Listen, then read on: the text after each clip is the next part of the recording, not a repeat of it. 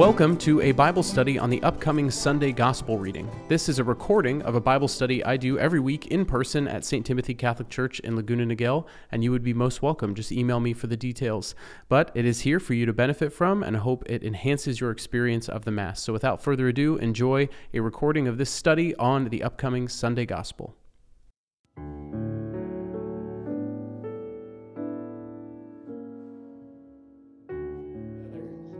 In the name of the Father, and of the Son, and of the Holy Spirit, amen.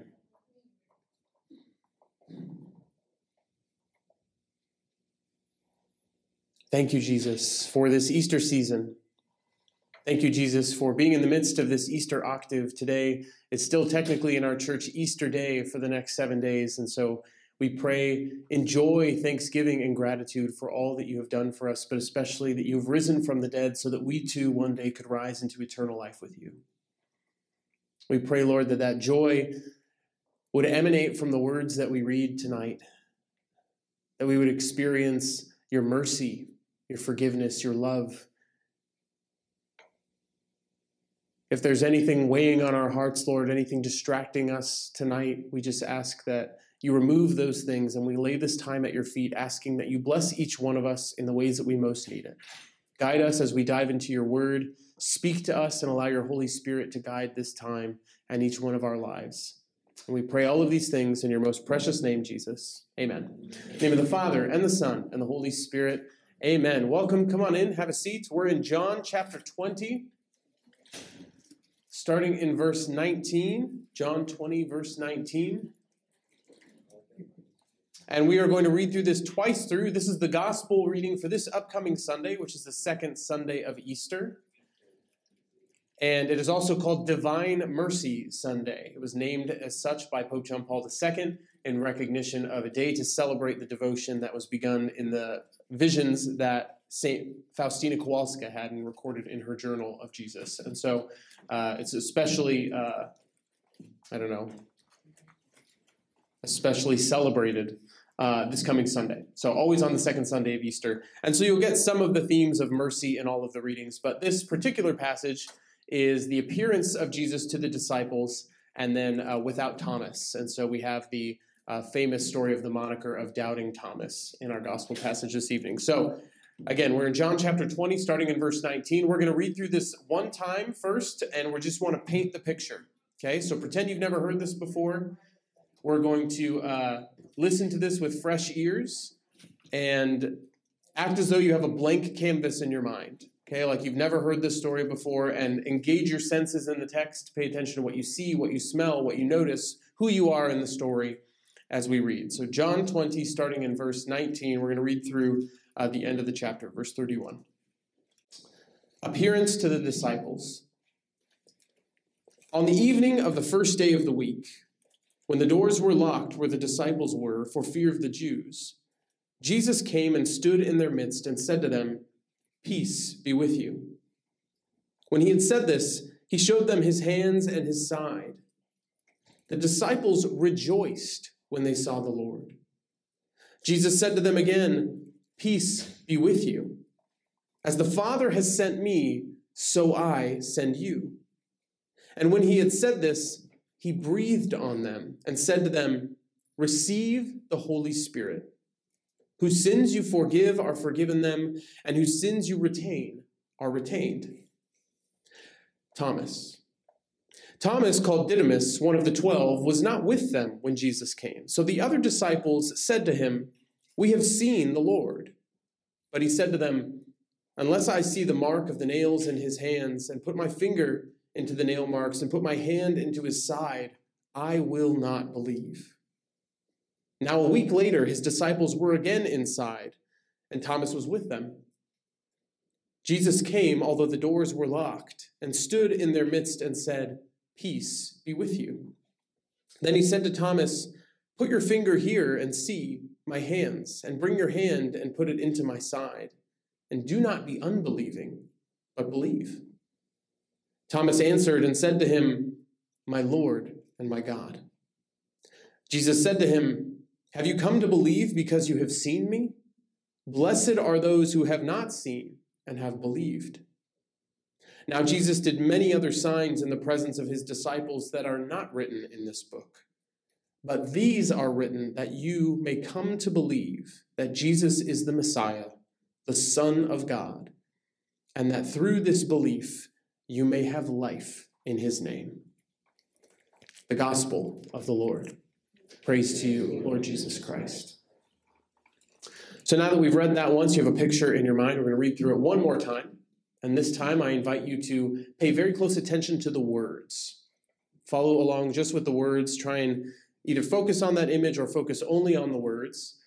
And whatever word or phrase stands out to you, resonates with you for whatever reason, just pay attention to what that is. Act as though God is speaking to you through that particular word or phrase that stands out. Maybe it sparks a memory, relates to something going on in your own life, a question that you have, uh, an issue that you're going uh, that's going on in your own life, whatever it is. We're not trying to interpret this theologically, we're trying to interpret it personally. How is God speaking to me? So we're going to pay attention to that the second and final time through. We're in John 20, verses 19 through 31. On the evening of that first day of the week, when the doors were locked where the disciples were, for fear of the Jews, Jesus came and stood in their midst and said to them, Peace be with you. When he had said this, he showed them his hands and his side. The disciples rejoiced when they saw the Lord. Jesus said to them again, Peace be with you. As the Father has sent me, so I send you. And when he had said this, he breathed on them and said to them, Receive the Holy Spirit. Whose sins you forgive are forgiven them, and whose sins you retain are retained. Thomas, called Didymus, one of the twelve, was not with them when Jesus came. So the other disciples said to him, We have seen the Lord. But he said to them, Unless I see the mark of the nails in his hand, and put my finger into the nail marks, and put my hand into his side, I will not believe. Now, a week later, the disciples were again inside, and Thomas was with them. Jesus came, although the doors were locked and stood in their midst and said, Peace be with you. Then he said to Thomas, Put your finger here and see my hands, and bring your hand and put it into my side, and do not be unbelieving, but believe. Thomas answered and said to him, My Lord and my God. Jesus said to him, Have you come to believe because you have seen me? Blessed are those who have not seen and have believed. Now, Jesus did many other signs in the presence of his disciples that are not written in this book. But these are written that you may come to believe that Jesus is the Messiah, the Son of God, and that through this belief you may have life in his name. The Gospel of the Lord. Praise to you, Lord Jesus Christ. So now I invite you to look back over the passage Begin to reflect on the things that stood out to you personally. Why did they stand out? Why is God allowing that to resonate with you? What is He trying to say to you through this passage? Take a few moments to reflect on that. And then at your tables, uh, feel free to discuss what are the things that stood out to you and why. What questions do you have about this reading? If you're at a smaller table, feel free to join another one if you would like. Uh, and if you're listening or watching this later, please let us know what stands out to you. But for those of us here, we'll take about the next 10 minutes or so to discuss at our tables, and then we'll bring it back to the larger group for discussion and questions. Uh, a few things I want to share about this passage, and then we can go into some questions and reflections. Um, and the first is pointing as to why this is the gospel for Divine Mercy Sunday. What in particular about this demonstrates Jesus' mercy? And I think to illustrate this is to put ourselves in the position of Jesus. I mean, dare we dare we try, but to put ourselves in the position of Jesus, okay? You've had these people following you, professing that they love you and that they will do anything for you, and then they abandon you and betray you the night that you are arrested, tortured, and crucified for them, even though you did nothing wrong. And you know you have the power to raise yourself from the dead. They still don't understand. Eventually, you do that three days later. And then you show up to all of your betrayers and abandoners, all the people said, who said they would be there. And if you're me, you would probably say, gotcha.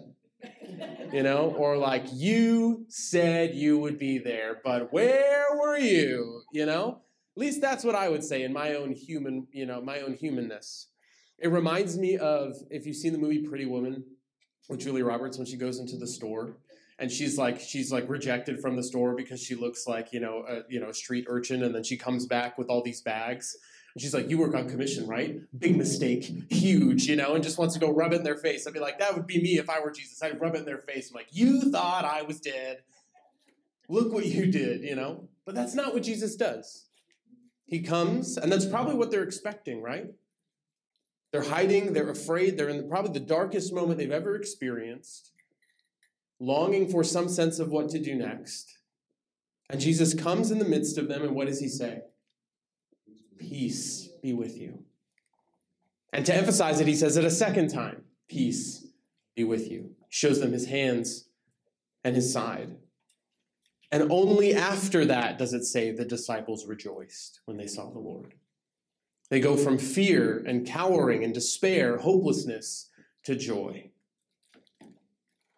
And that, I think, is a big reason why this is the gospel for Divine Mercy Sunday, because we, in many ways, betray Jesus and abandon him all the time out of fear of speaking up in a situation where we know we want to represent the faith, but we feel we'll be the only one or the minority in the room. Maybe we turn away from him uh, due to a habitual sin. We don't do the right thing. We lash out at someone. We're not compassionate to someone who needs our help. We're more selfish than we'd care to admit, whatever it might be. And even in those places of darkness and despair and separation, Jesus comes. He comes and he's with us. Even in the midst of our doubt, we have Thomas here, which I think it's unfair to characterize Thomas as doubting Thomas. I don't like that nickname because I don't think he was doubting. I don't believe that Thomas was doubting. If you look back in the Gospel of John, there are two instances where Thomas is highlighted, and one of them we read a few weeks ago when uh, Jesus is about to raise Lazarus from the dead, and he's saying we have to go back to Jerusalem. And everyone's like, "Why are we going back there? Like you're gonna they tried to kill you last time you were there." And Thomas says, "Let us go so we will also die with him." You remember that? Let us also go to die with him. Like Thomas is like Braveheart rally cry, like let's go to the end with Jesus. He's our ride or die. Like that's it. And then in the midst of the, the priestly prayer and the Last Supper discourses, Jesus is saying that he's going to go away. And where I am going, you do not know the way. And it's Thomas who speaks up and he says, Master, we don't know where you are going. How can we know the way? Almost a sense of desperation, like, I don't want to be separated from you. And so it's here when Jesus appears to the ten, they go to their brother, they desire to be unified, something that we could learn a lesson from. The desire for that news to be shared with anyone who was not there. And they go to their brother Thomas, and he says, Unless I see the marks of the nails in his hands, and put my finger to the nail marks, put my hand into his side, I will not believe. He doesn't say, Oh, I doubt it, or I don't believe you. He says, I will not believe until I see the proof, because, this is my speculation here, adding, because I think he would be too heartbroken at the thought that he could get his hopes up that Jesus was back only to be disappointed. I don't think he can let himself even entertain the idea that Jesus is back after everything that they've been through, because to lose him a second time would be that much worse. It's like that phrase, um, once burned, twice shy. You've heard that old expression. Been burned once, you're, you're shy the second time around to believe or to participate in whatever that thing that hurt you was. And I think that's why Thomas is so He's, he's in so much despair that he's struggling to believe the testimony of his brothers, though I'm sure he very much wanted to. But then when he's before Jesus, and Jesus comes and he says, Here, put your fingers into my hand and into my side, and do not be unbelieving, but believe.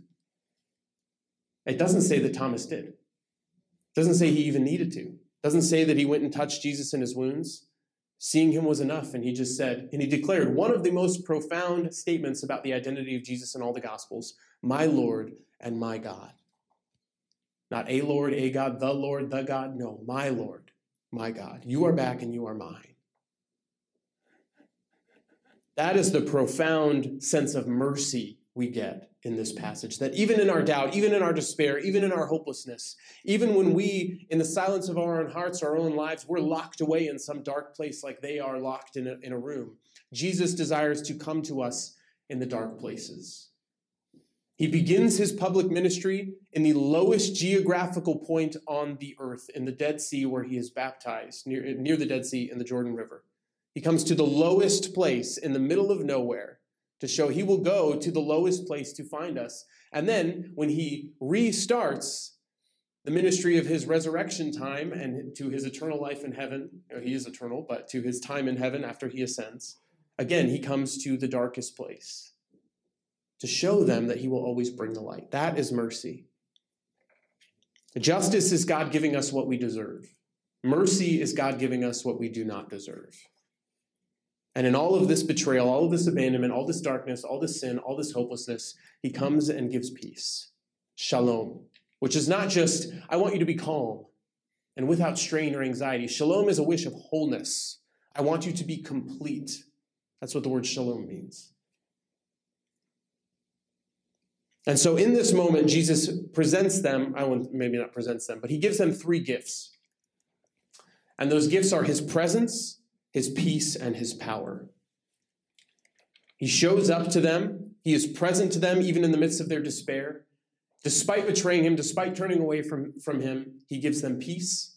And then on top of that, as undeserving as they probably feel, as broken of sinners as they are, and as we are, he gives them the power of the Holy Spirit. He breathes on them as new creations and gives them power to forgive sins one of the places in Scripture we can cite for the power and the tradition of where we get the sacrament of confession from, the authority that Jesus gave to priests specifically to forgive sins. Where it says previously in Mark chapter 2, verse 7, who but God, who but God alone can forgive sins? It was a belief that only God could do this, and only God had the authority to do it. And now Jesus is giving that divine authority to these faithful, uh, faithful disciples, the 11, eventually to all 12, who then give that and pass that on to their predecessors who are our priests and bishops today. And it's through that authority that we can receive that same mercy, that same forgiveness and confession. Doesn't this sound a little bit like confession?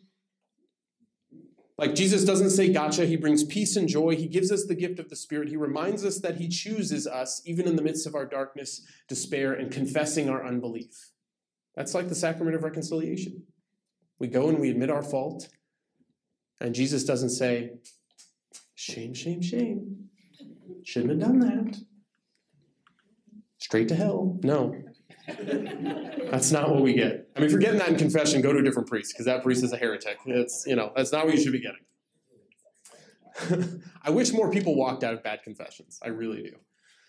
Because they are all meant to be a welcome home to the mercy of God. 100% of people who go into confession come out forgiven. That's divine mercy. So he gives his presence, the presence of the Holy Spirit, the presence, the power, and the authority to forgive sins. So that wouldn't just be received by the apostles, but it would echo and ripple effect into all of history to where we today can go and experience that same forgiveness from that same Spirit that was given in this moment to the apostles in the upper room.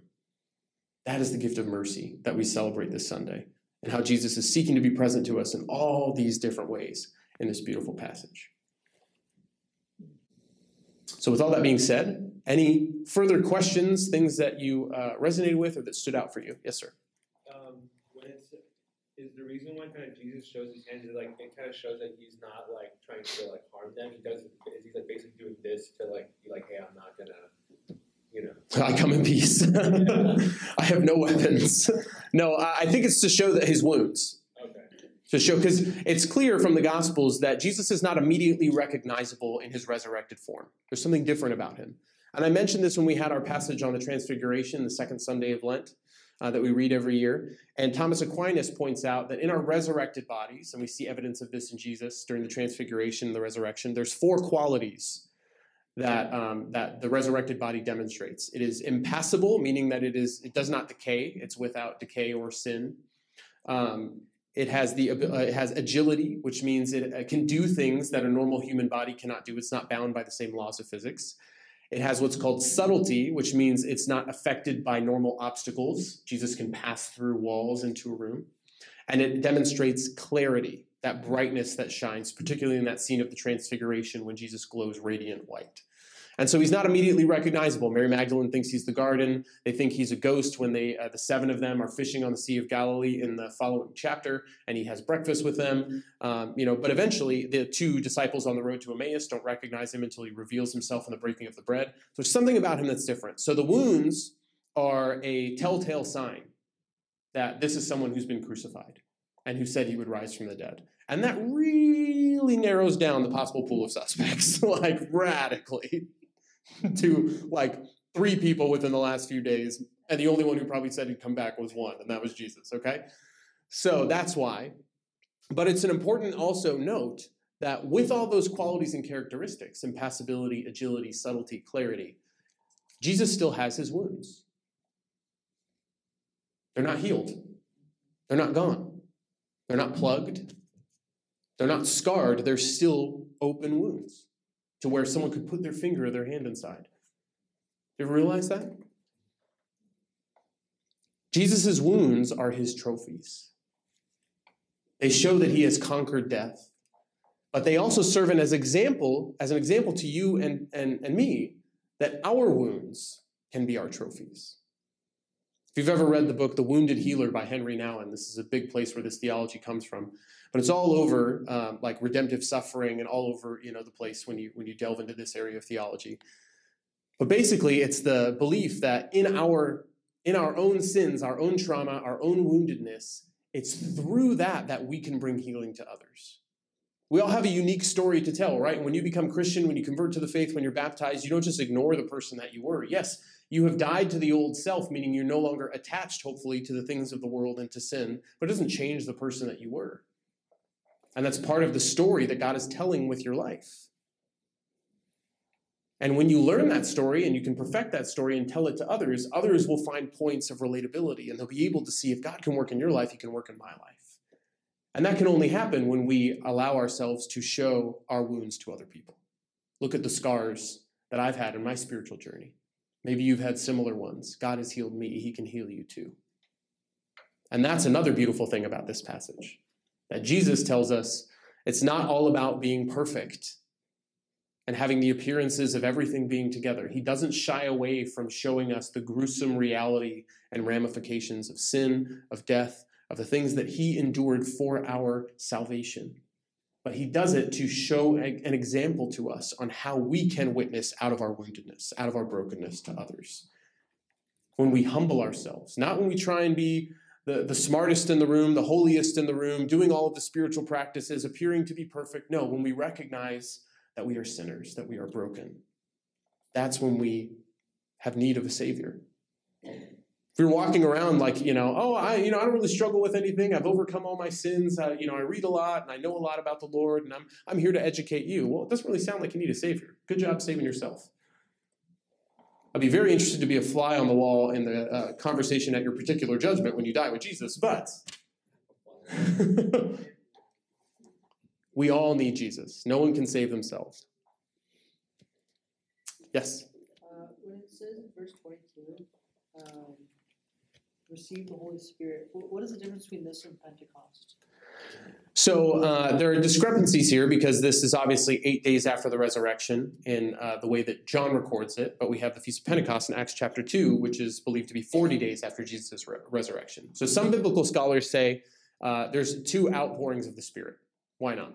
You know, Jesus just wants to give us a double portion of his spirit, just like Elisha asks Elijah for in the Old Testament, if you remember. Before Elijah is taken up in a fiery chariot he uh, Elisha asks him for a double portion of his spirit. So they show that as a fulfillment of Elijah's outpouring of his spirit, just like Jesus is in some ways a new Elijah, a new prophetic figure, a new divine being, uh, fulfilling all those foreshadowings in the Old Testament.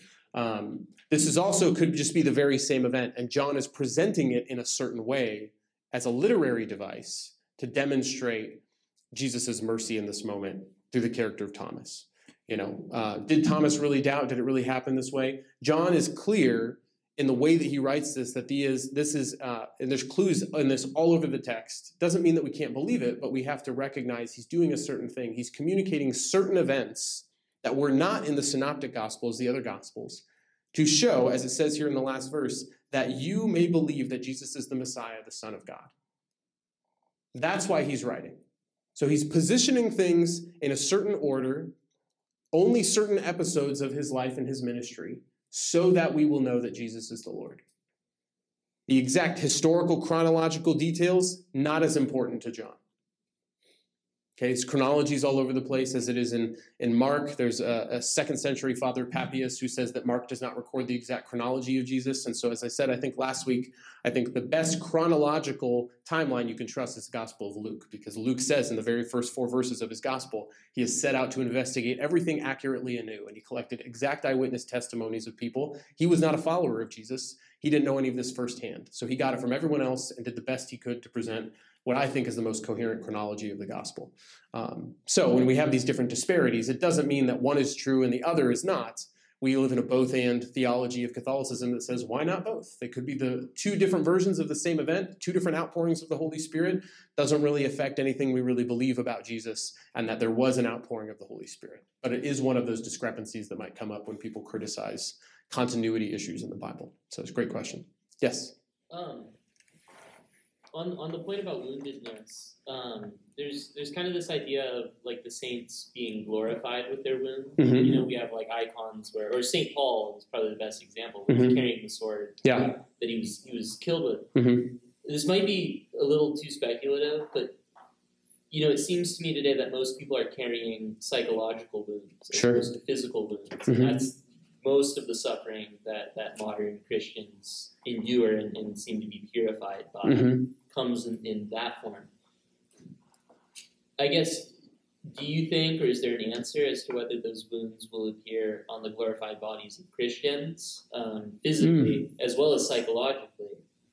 Because it seems, you know, but at the same time, the wounds on Christ's body are, are very clearly redemptive for us. There's a very Mhm. clear purpose why they're there. Yes. Um, or a very, yeah, Yeah, and it's also clear from the text that not all of Jesus' wounds are there. Yeah. Because if they were there, he would still be like completely battered. You know, the amount of wounds that he had historically would have been just tremendous, and so he wouldn't be unrecognizable. Um, and so it seems as though Jesus is presenting certain wounds for a certain purpose, and that in heaven we do have the ability to understand things at a deeper level, have a deeper revelation of you know every the plan of God, and we have a, a, a higher sense of knowledge, and so we may be able to see people differently, you know, and be able to infer something from that. There's there's a one of the preternatural gifts, which is one of the things that uh, is believed to have been attributed to Adam and Eve, that we will believe to one day get back when we're restored and every uh, sin is completely eradicated from the world. It's called infused knowledge, which means sin is no longer tainting our intellect. We'll have the highest uh, ability to understand that we can possibly have. And so, in that, we may be able to see the types of mental wounds, psychological wounds that people have, but it will not be in a detrimental way. If, if they are still there, it will be to glorify God and the healing that God did in them. So, but I totally agree. I think you know the uh, I can't think of a single saint who um, doesn't have some kind of depiction or some story. I mean, so many of them were martyred. Um, I would add, and I know you know this, that um, you know more Christians have been martyred in the last hundred years than in all the centuries before combined. And so the violence that and the wounds that people carry because they are Christian in certain very hostile parts of the world is still very much real. And so there's plenty of modern saint stories being crafted as we speak in all parts of the world, people trying to witness to their faith and being killed or martyred in horrific ways. And so, but I, yeah, I think there will be some kind of understanding of the redemption God brought through the woundedness of people. How we visualize it, whether we can see it in any way we understand now on earth, uh, who knows, you know, because there are different light spectrums we might be able to see in. Uh, we might be able to, I don't know, hear orange and smell you know, uh, smell love, and whoever, you know, who knows? Our senses will be heightened and more integrated than they are now. And so, um, you know, I have a unique kind of experience of that because I have synesthesia, so I can see sounds. And so many people believe that that's like a, a integration of nerves that were, are, you know, it's kind of like a, I wouldn't call it a deformity, but it's like a, it's a neurological anomaly that everyone has in some sense. But some people speculate that that's a version of the restored brain that we will one day have where all of our senses are completely integrated and they affect one another in a way that is dulled now because of sin. Yes, sir. So with synesthesia, I've heard of that, but does that mean you see like sound waves, or just in your mind's eye, it conjures up a color or an image? No, so I have chromesthesia, which is that uh, when I, it's a version of synesthesia. Every sound that I hear manifests in colors that I visibly see. So if I go like, this but if I go like this, you can Yes, yeah, yes, yeah, I can see that. What color is it? That was just- it's like a sunburst of yellow when someone claps. Yeah. What about fireworks? Huh? What about fireworks? There's already- Fireworks? Oh, it depends. Okay. It depends. Yeah. Yeah. So, anyways, this is not about me, but anyway, yeah. Yes, sir. Why did, why did Jesus give the apostles the power to forgive sin during this particular appearance? Mm. That's a good question. He gives it to Peter before this, right? In Matthew 16, when he gives him the authority as the leader of the church that he intends to found. Uh, I think he extends it to them because his mission has reached its fulfillment. And so he needed to establish Peter as the leader. So when he died, they had someone to look to. And they gave, he gave him particular authority. But now that his mission has been fulfilled in his resurrection, he now extends that blessing to all of them. Peter still is the leader, but I think in this moment, this is the most vulnerable moment where, again, Jesus could have done the gotcha moment. You know, he could have railed into them if he was, you know, any ounce as human as we are. I mean, he is completely human, but any ounce, I guess, as sinful and selfish as we can tend to be. Uh, but I think in this moment, he gives them that gift just as a almost like a double portion of his mercy. You know, even though you don't deserve for us to be back together again, I'm here. And on top of that, here's something else. You know, it- I don't think it would have the same effect and the same, I don't know, drama and meaning for them if Jesus gave them the Spirit when everything was normal. You know, they're around the campfire telling stories, everything's great.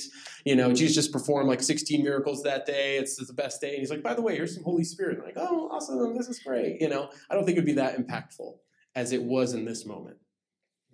So it's a great question. Yes. Um, um, it's my first time here, so trying to, you know, get all this. Yeah, no, welcome. Um, I really like how in the, in the scripture on, on 28 it Mhm. uh, Jesus replied, You believe because you see me, don't you? Happy are, happy are those who have not seen me, seen and believe. Mm-hmm. For me, I was reflecting on that. And like it's like it's a great reflection for me right now because I'm I like to like I like tangible things. Mm-hmm. I like things that I can hold, see, um, feel, and if I can't see it, I don't I I don't believe. Mm-hmm. So, I, um, you know, to hear this, I, I've been, I turned away from religion Mm-hmm. and God actually. And it, you know, I've been through some rough spots. And throughout those rough spots, I was, I taught myself to, I know there was something out there. Mm-hmm. God, I knew God was out there, but I Mhm. just didn't knew, I couldn't, I couldn't see him. I couldn't, so I couldn't believe it. Mm-hmm. And so I feel like this is speaking to me, you know, it's telling me, you don't have to see me. Mm-hmm. You have to just believe. Yeah. Amen. Thank you for being here too. It's very good to have you here. And, and, and it's a question for us too, that in our doubts, this is something I often ask people when they they're struggling with a belief in Christianity or if they, you know, agree with something in Catholicism, I'll ask, well, what would be enough? How much proof would you need? And most often it then is like, well, you know, no, I've kind of made up my mind. It's like, so it doesn't really matter, you know, like even if Jesus would literally come down right here and be like, yo, dude, I'm real, you would probably just explain it away as a hallucination or something that I concocted to convince you. Like if you're that, your mind's that made up, you know, then it, it, if we get in that mentality, then then nothing, nothing will prove it. And so eventually we have to get to a place where we have to take that step of faith and believe. Know, I've said this many times over the last several weeks, um, but a thousand difficulties do not add up to a single doubt. We can have difficulties with faith, with understanding. But doubt is when we say, I don't believe that this could possibly be true. I doubt that God is real. We can have a difficulty understanding how is God real? How do I how do I touch him? How do I encounter him? How do I experience him? And I don't feel like I'm seeing him. We've all probably had situations like that. We don't feel like we see God. We don't feel like we're connected to him. We've all probably felt like we are suffering from imposter syndrome. I'm probably surrounded in this room by people who are holier than me and super connected to God. And why haven't I heard God's voice or had experiences like that? Why can't I read or understand the Bible like that? We've all, all of us have probably had moments like that. Maybe you're feeling like that right now. And it's in this verse and in this passage where God comes to you and says, It doesn't matter how much you know. It will never be enough to prove to you definitively that I'm real. Eventually, we all have to take that step of belief. It's just like when you're in a relationship with someone, when you get married.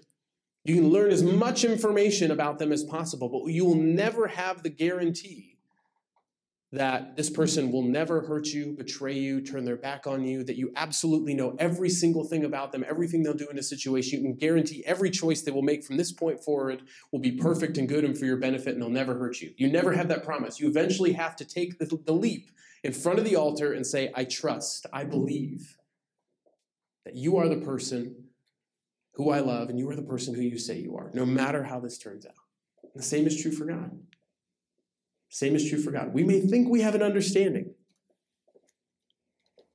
And eventually we have to get to that place of belief. But the great thing about God and the revelation of God in Jesus Christ is that he does make himself tangible. That's why it's so beautiful to be Catholic because we have a sacramental theology. You want to see Jesus? Bread, wine, water, oil, the priest in the confessional. We have these tangible symbols that represent the presence of God, the powerful presence of God in our midst every time we encounter Him in the sacraments. And though they may not look different or special, they have significant representations of how they're trying to communicate to us God is present. And we feel the power. We feel the pull, as you were saying. Like, I know God is real. I feel that He's real. I know He's there, but sometimes it's hard to understand. And that's okay. That's okay. God did not call us to understand, He called us to be faithful. Yes, sir. I remember last year, um, Jesus said to them again, Peace be with you as the Father has sent me, so I send you. And when he had said this, he breathed on them and said to them, Receive the Holy Spirit. Last year, you gave a really nice explanation, Hmm. uh, or how can I say this?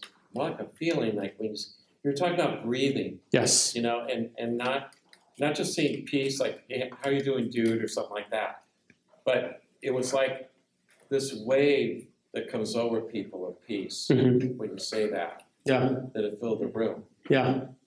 So I just remember you said that last year, how how impactful that was for a lot of us. Hmm.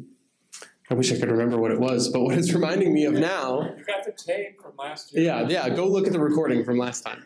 Um, it's on YouTube. But um, what it's reminding me of now is also, you know, the this is a new creation. Jesus is seeking to rebuild, to build a new kingdom.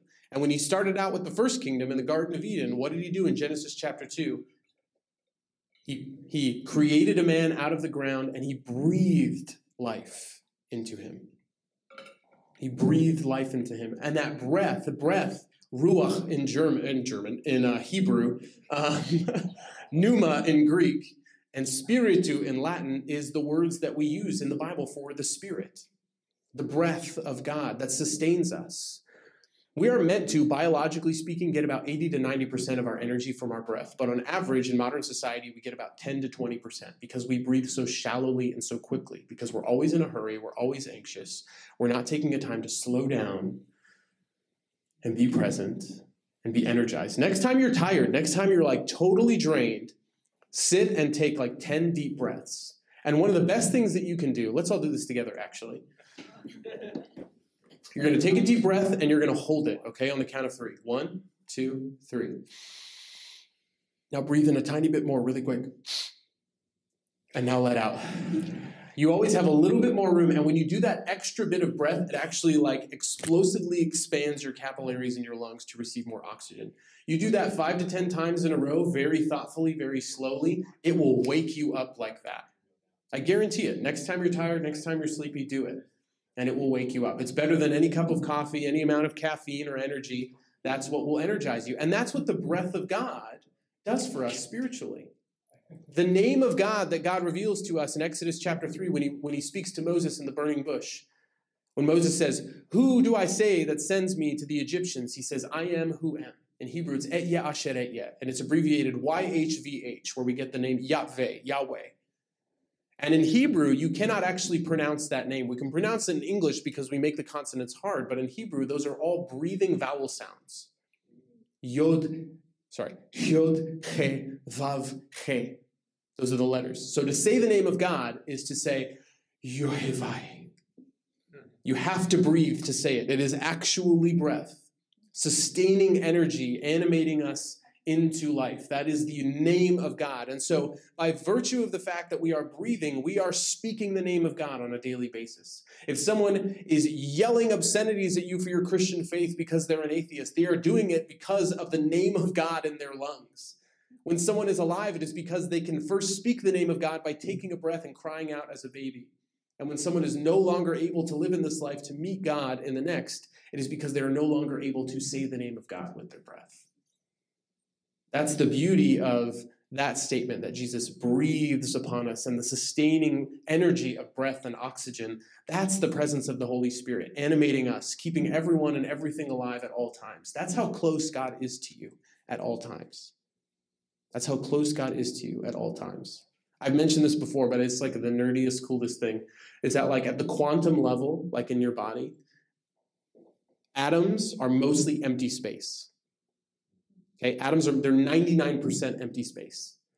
In the middle, you have the nucleus, the protons, the neutrons, and then surrounding you have the electrons, but 99% empty space. You are made of atoms. 99% of you is empty space. So God is in between all of that empty space, sustaining you into life. God is closer to you than your individual cells are to each other. That's how, go, that's how close God is to you. That's how intimately involved He is in keeping you and sustaining you into life at every moment. It's crazy. It's crazy. There's actually a statistic that if you were to hit your hand on a table enough times, statistically, the right arrangement of the atoms in your hand and the atoms in the table, like one in like 13 trillion, would cause the atoms to exactly pass through each other. And your hand could, in theory, go right through the table. But it would be the most unlikely statistical anomaly possible where your atoms in your hand had to be perfectly arranged so they were not in the way of any of the atoms the, of the table. But it could theoretically happen because of how much empty space we're made of. Isn't that nuts? And yet, in between all of that is God. So if you're, yeah, if you don't like science, then that was probably like ridiculous. But I think that's really, really incredible. Sounds like Star Trek. Yes, yeah. Any other uh, things that stand out to you, questions you have about this passage? Oh, yes, Michael. The part about breathing, giving them breath of life, and Mhm. just like sitting here, I was like, oh my gosh, that is like when people are about to die, Mm-hmm. and like give them mouth to mouth resuscitation. Mm-hmm. Yeah, you're breathing in, yeah. And the crazy thing, too, is that Jesus' side is pierced, right? What is the woman made out of in Genesis chapter 2? A rib from Adam's side. That the bride, the church that we are, the bride of Christ, comes from the side of Jesus. That's why the image of divine mercy, which we celebrate on Sunday, is the rays of white and red light symbolizing the water and the blood that flowed from Jesus' side when Longinus, Saint Longinus, pierced his side with the spear to see if he was still alive. And out of it came the two fluids that come when life is created water and blood. New life pouring out of the side of Christ, just like new life of Eve poured out of the side of Adam. Yes? Has anyone had, obviously, they've had stigmatas, right? Yes. Had the side wound? I would, I will, I don't know for sure. I would guess Padre Pio did because he even had the, the hidden wounds of Christ. There's a certain stigmatists who've had really profound mystical experiences of the wounds of Christ actually report that the most painful wound of Christ is in the right shoulder. And for some reason, they all say that. And it's because of something like the dislocation that happens in your arms. Your arms are dislocated like three feet, like further apart, up to three feet further apart uh, than normal. Um, but also in the, the way that the cross was carried, the way that he was beaten. um, that that was something that Padre Pio reported, that hidden wound on his right shoulder. So imagine if he had that, he very well could have had the wound in a sign. But I've never read that specifically. He may not have. So I don't know for sure. And I don't know if anyone else has. Catherine of Siena definitely did have. Did she? There we go. Yeah, they, they reported a scar under her, uh, on her, on her like belly. Gotcha. There you go. Where's he buried? Padre Pio? Yeah. He's buried in San Giovanni Rotondo. That's right. That's right. Where we will uh, be on pilgrimage next fall if you would like to join us. Father Patrick and myself and Roberto.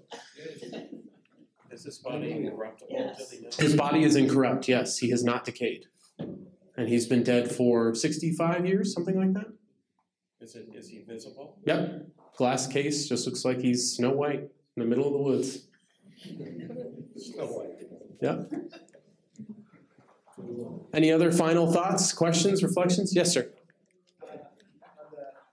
um, verse twenty-three where it says, like, uh, whose sins you forgive and forgiven, what's the second part mean, about whose sins you retain or retain? Uh, it's basically the opposite. You, they could have the authority then, because they have the opportunity to forgive sins, to not forgive. And that is essentially uh, kind of relates to um, the, I don't know if it's a doctrine, but the teaching of, of the church that um, there must be true repentance in order for a sin to be forgiven and for a priest to have authority to forgive it. Um, so a priest just can't come up to you and say, like, hey, how are you? All your sins are forgiven. Like, you actually have to repent. And if there's evidence that you haven't repented or that you're still obstinate in your sin, the priest can point that out and say your sin is still with you. Like you're not sorry for this. You haven't repented. You keep, you know, you're doing this. You keep coming back here with no intention um, of of repenting or turning away from sin. So in theory, that could be the case. But um, that's why we are called to really examine ourselves and repent. And if there is a sin that we know that we're going, like if you go to confession and you in your mind you're saying i'm going to confess something that i know full well that i'm just going to do tomorrow like i have plans